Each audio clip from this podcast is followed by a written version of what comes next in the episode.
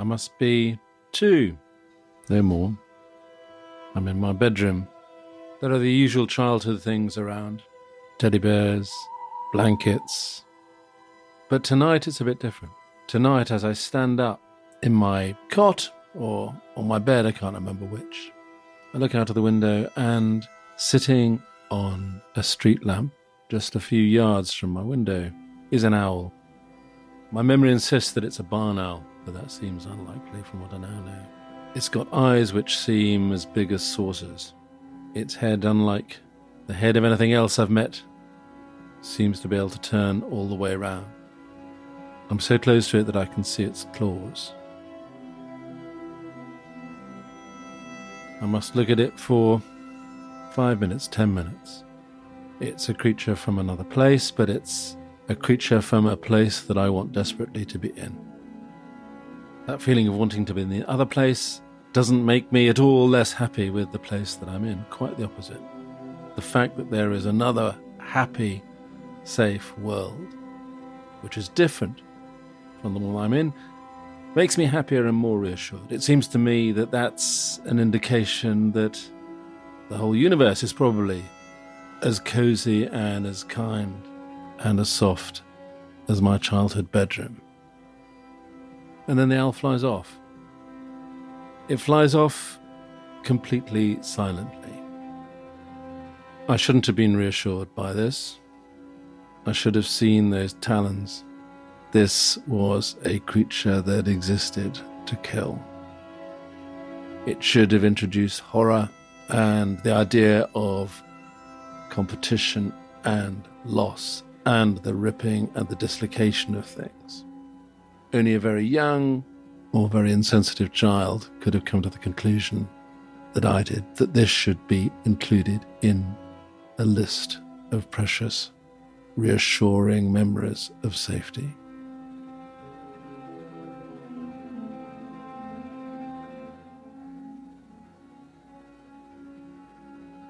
It's a very interesting place, Sheffield. It stops very abruptly. Doesn't sprawl like so many cities.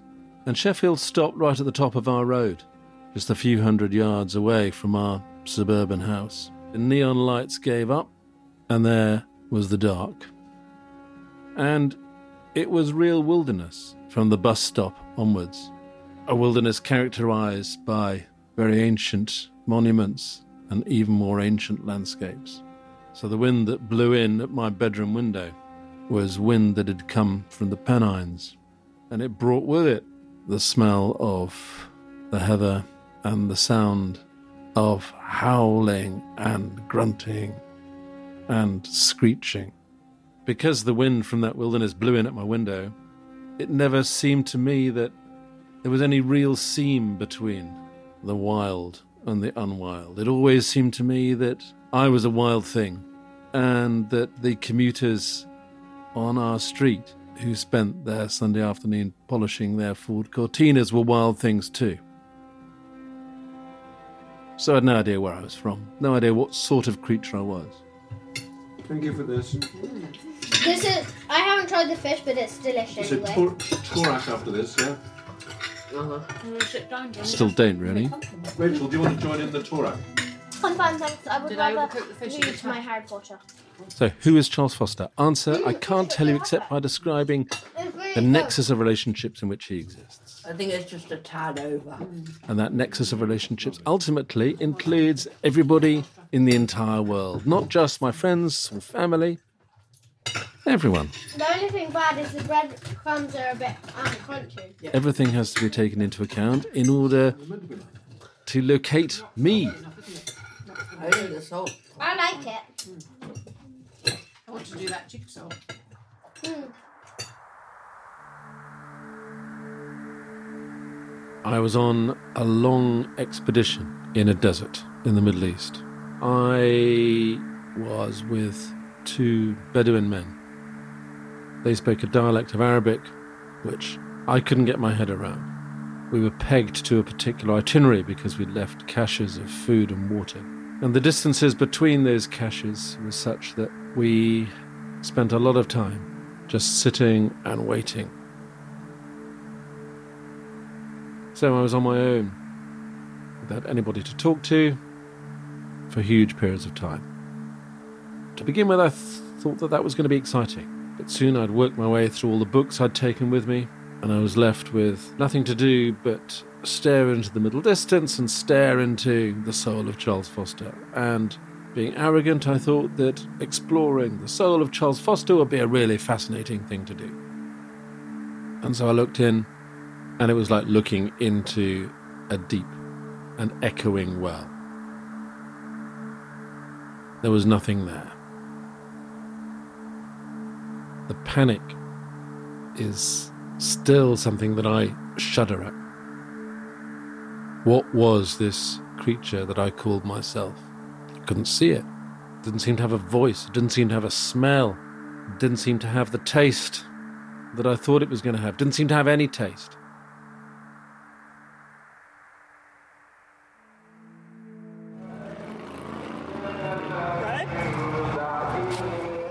Went back to Alexandria eventually in despair. That's still a city that I'm fearful to return to. I wandered round like a dead man walking because it seemed I was a dead man walking. Where was the aliveness? Anyway, to cut a very long story short, I found myself back in London.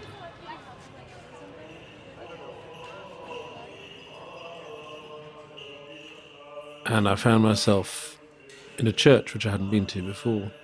And I found myself suddenly full of tears with the sensation of being filled up physically from the toes upwards, like a jug being filled. And what it was being filled with was something that I sort of recognized. It was the thing which I had previously been calling myself. Myself had been given back to me.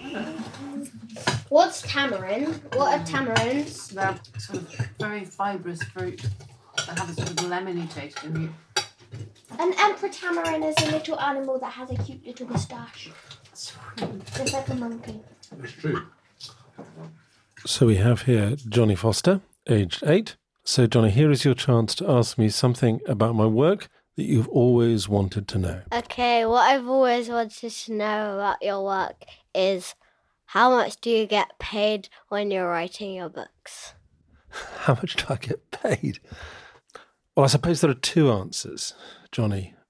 The first is nowhere near enough, because in some ways I suppose it will be very nice not to have to worry about money.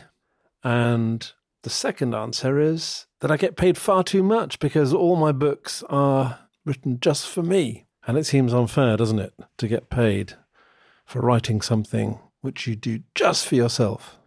There we are. Any other questions? No, What, there's nothing at all about my life or my work which interests you at all? nothing at all. Uh, right. Well, thank you very much, Johnny. When I get up in the morning, I sit for about 35 minutes in meditation. I try to gather together from the disparate and distant places where they are all of my thoughts. Part of me is in Thailand, part of me is in a thesis, part of me is in a book, part of me is in a dysfunctional relationship. So the thing that I call I is dangerously divided. It's in millions of different places, but I try to gather them all together in one place. And that place is where my breath happens to be. Only when they're compressed together in one place can I talk meaningfully about I. Over the day, the process of division begins again. The I gets split up Brace yourself. I'm now going to creep in on Johnny's cello practice. Ten minutes practice. How are you feeling? How's your arm? It's fine. It's fine. Can you play it again then? Let's try and play it by heart. The first line. Play the first line without looking at the hmm, music. Why? We have porous boundaries. I bleed into you, you bleed into me, we all bleed into each other. And that can either be a horrible thing to think or an ecstatic thing to think. And I suppose part of the business of reflection and growing up is trying to make it more ecstatic than horrific. This process of necessary interpenetration. Listen from your nice teacher. I'm, not- I'm failing in my. If our relationships evaporate, Right, can you please? so do um, we. We are Bye-bye. our relationships. Bye, Dad. Unwanted. I gave them life, and this is how they reward me.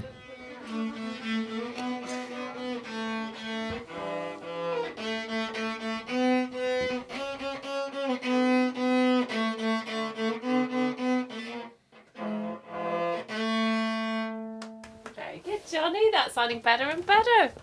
That's five minutes of practice, so we've still got ten minutes of practice.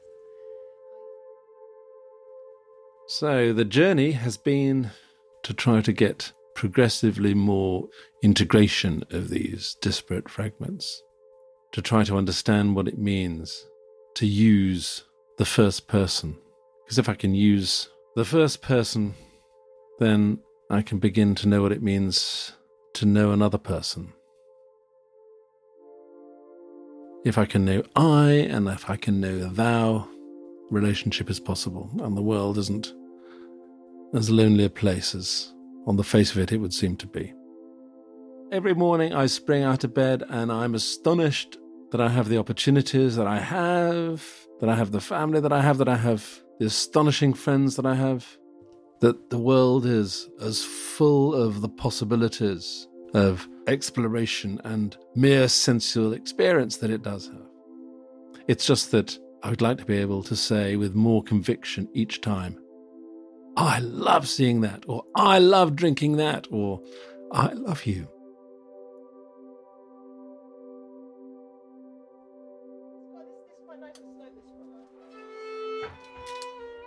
And now I've just wandered out into our Oxford garden, and our neighbours are gossiping all around. And at the end of the garden is my wife Mary. She is tuning up her violin because over the other side of the fence are our neighbours John and Gina, who are going to join Mary in some music making.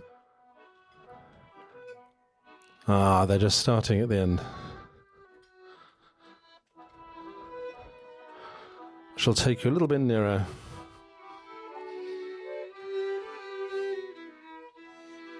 The process of metamorphosis, if that's right, is the process of smashing up the false ideas we have about the whole world and replacing them with something which approximates rather better to the way the world really is.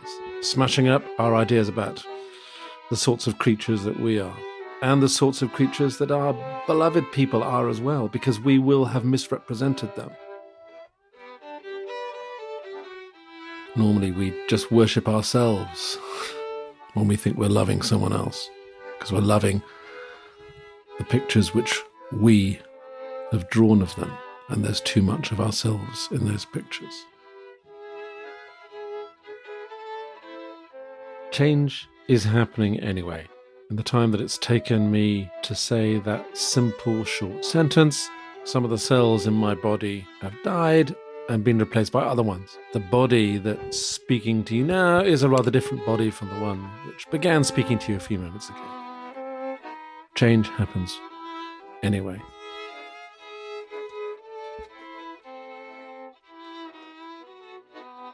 I'm just looking in the sky, hoping to see the first swallow of the season. They've been spotted round here, and the cuckoos have arrived. In a couple of weeks' time, the swifts will have arrived, and I will sit out here in the evening drinking farm cider and watching the swifts scream overhead. And then I will be happier than I am at any other time in the year.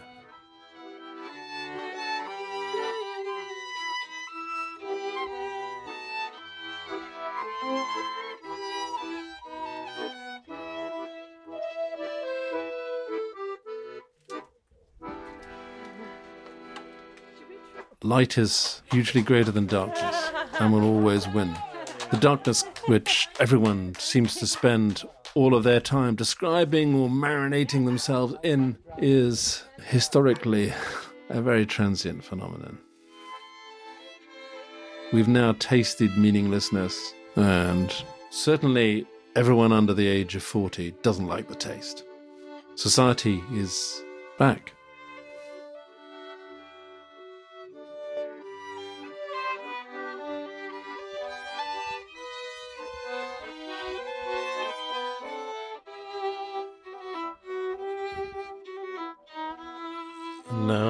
Back to the house because the wretched children haven't, as requested, laid the table for the virtual Zoom dinner party, which starts in about half an hour.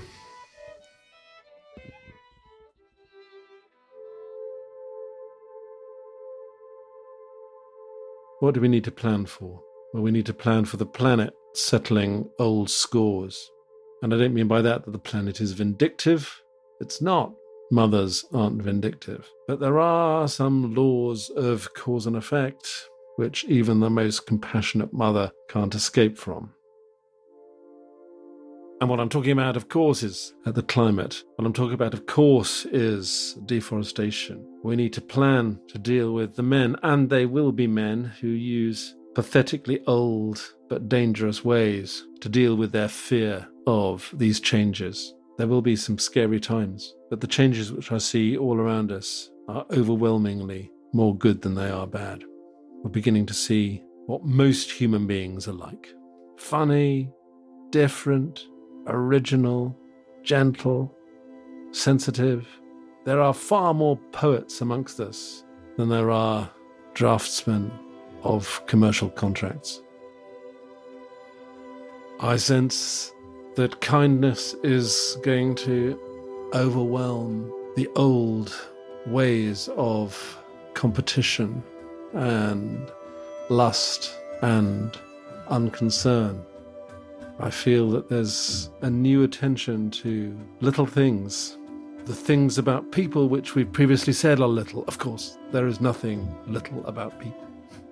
So I think we're moving into a new altruistic age and not the sort of altruistic age which is characterized by the fake altruism of you scratch my back, I'll scratch yours, or kin selection or group selection. Any of the types of fake altruism which are really disguised competition.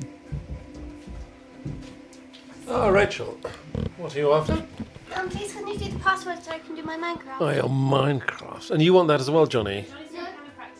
Your piano um, practice, Can- okay. Please can you do it because I need to finish my pool. Your Need to finish your what? pool. I'm making a pool. You're making a pool. Okay, come on, please. I suppose so. I'm holding it up for you. Who or what inspires me? Well, my children and the natural world, and I don't distinguish between those things. My children are part of the natural world in a way that I'm not. Plato was right. The process of understanding anything at all about the world is the process of anamnesis, unforgetting. And children have forgotten so much less than we have about the way that things are. The process of growing up is the process of growing away from the way things are. The process of becoming sophisticated, mature, is the process of forgetting the way that things really are. That's one of the great insights of the Romantic movement, isn't it? That children can be our tutors. And certainly my children continue to teach me more than any textbook, more than any David Attenborough um, can possibly teach me about flowers and birds. They're so much closer.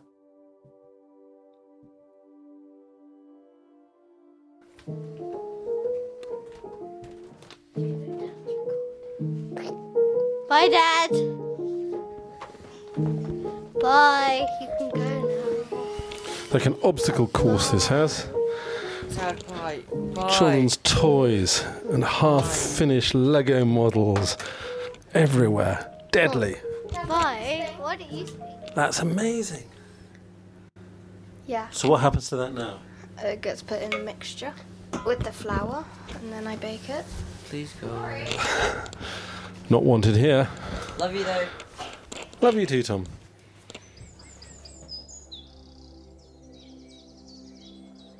Here's a story from the future. There was a man called Tom. One day he walked out of his house with his wife and his children. He stood just outside the doorstep and he looked at the countryside in front of him and he said to his wife and his children, Look at the way that that world is looking at you. Just think of all those eyes and all those ears and all those noses looking at you, appraising you, judging you, saying good morning. Wouldn't it be polite to nod at them and say good morning back? So they walked out into the wilderness in front of their door and they sat down in a glade in the wood. And one of the children, because it's usually the children who have the real insight, said to Tom, This is a place that I think has claimed us. This is a place which has made us its own. And Tom said, Yeah, I know what you mean. A very wonderful thing happened. They decided that they would try to listen to what the insects were saying and the birds were singing and what the plants were doing in whatever sort of mode plants communicate. Because the learning of all languages is difficult, it took a while. To begin with, they just heard whisperings, sort of itchings in their ears, sometimes itchings in their noses, because it wasn't just through their ears and their minds that they began to understand what was going on in that wood. But quite quickly they learned. They learned that that wood was absolutely desperate to be friends with them. It had been trying, so they heard it say, for years and years and years to make contact. It had been storing up stories and jokes. Not all the stories were good. Some of the stories were mournful stories, stories of loss, stories of desolation. Quite a lot of the stories were good as well. Whatever you say about the stories that are told by squirrels and badgers and pieces of grass and acorns, they're interesting. Once you can hear them, you won't want to go back and watch the telly again.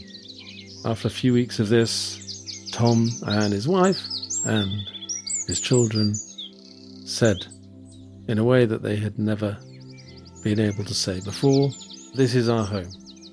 It's not some little colonial station where we've set up shop bravely.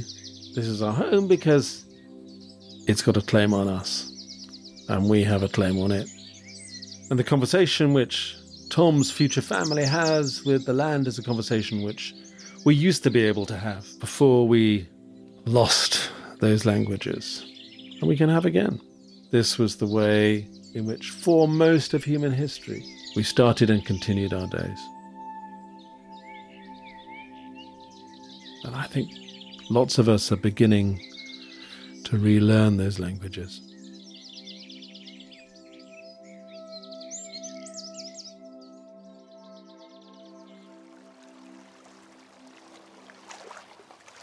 I've been reading a lot of the Celtic saints. And some of these men just got into coracles or other little boats and just set sail. Of course, they didn't have maps. Most of them didn't have any navigation skills. They relied on the wind and the tides. Here's one of them writing It's time for me to pass from the shelter of a habitation to journey as a pilgrim over the waves of the bold and splendid sea. Time to deliberate how I may find the great Son of Mary. Everything in life is inevitably, crucially, frighteningly, exhilaratingly contingent. That there might be an electrical storm in your heart in the next couple of seconds, which will take your journey to the next phase. That there might be an uncontrolled multiplication of the cells in your gut, which will mean that you're eventually translated to another dimension of some sort. These are the facts. We're all really in boats like those Celtic monks. We don't know where we're going, we don't know what the wind or the tides are going to do. So we might as well enjoy the view, enjoy the wind in our face, be excited at the thought that wherever we are washed up, there'll be something new.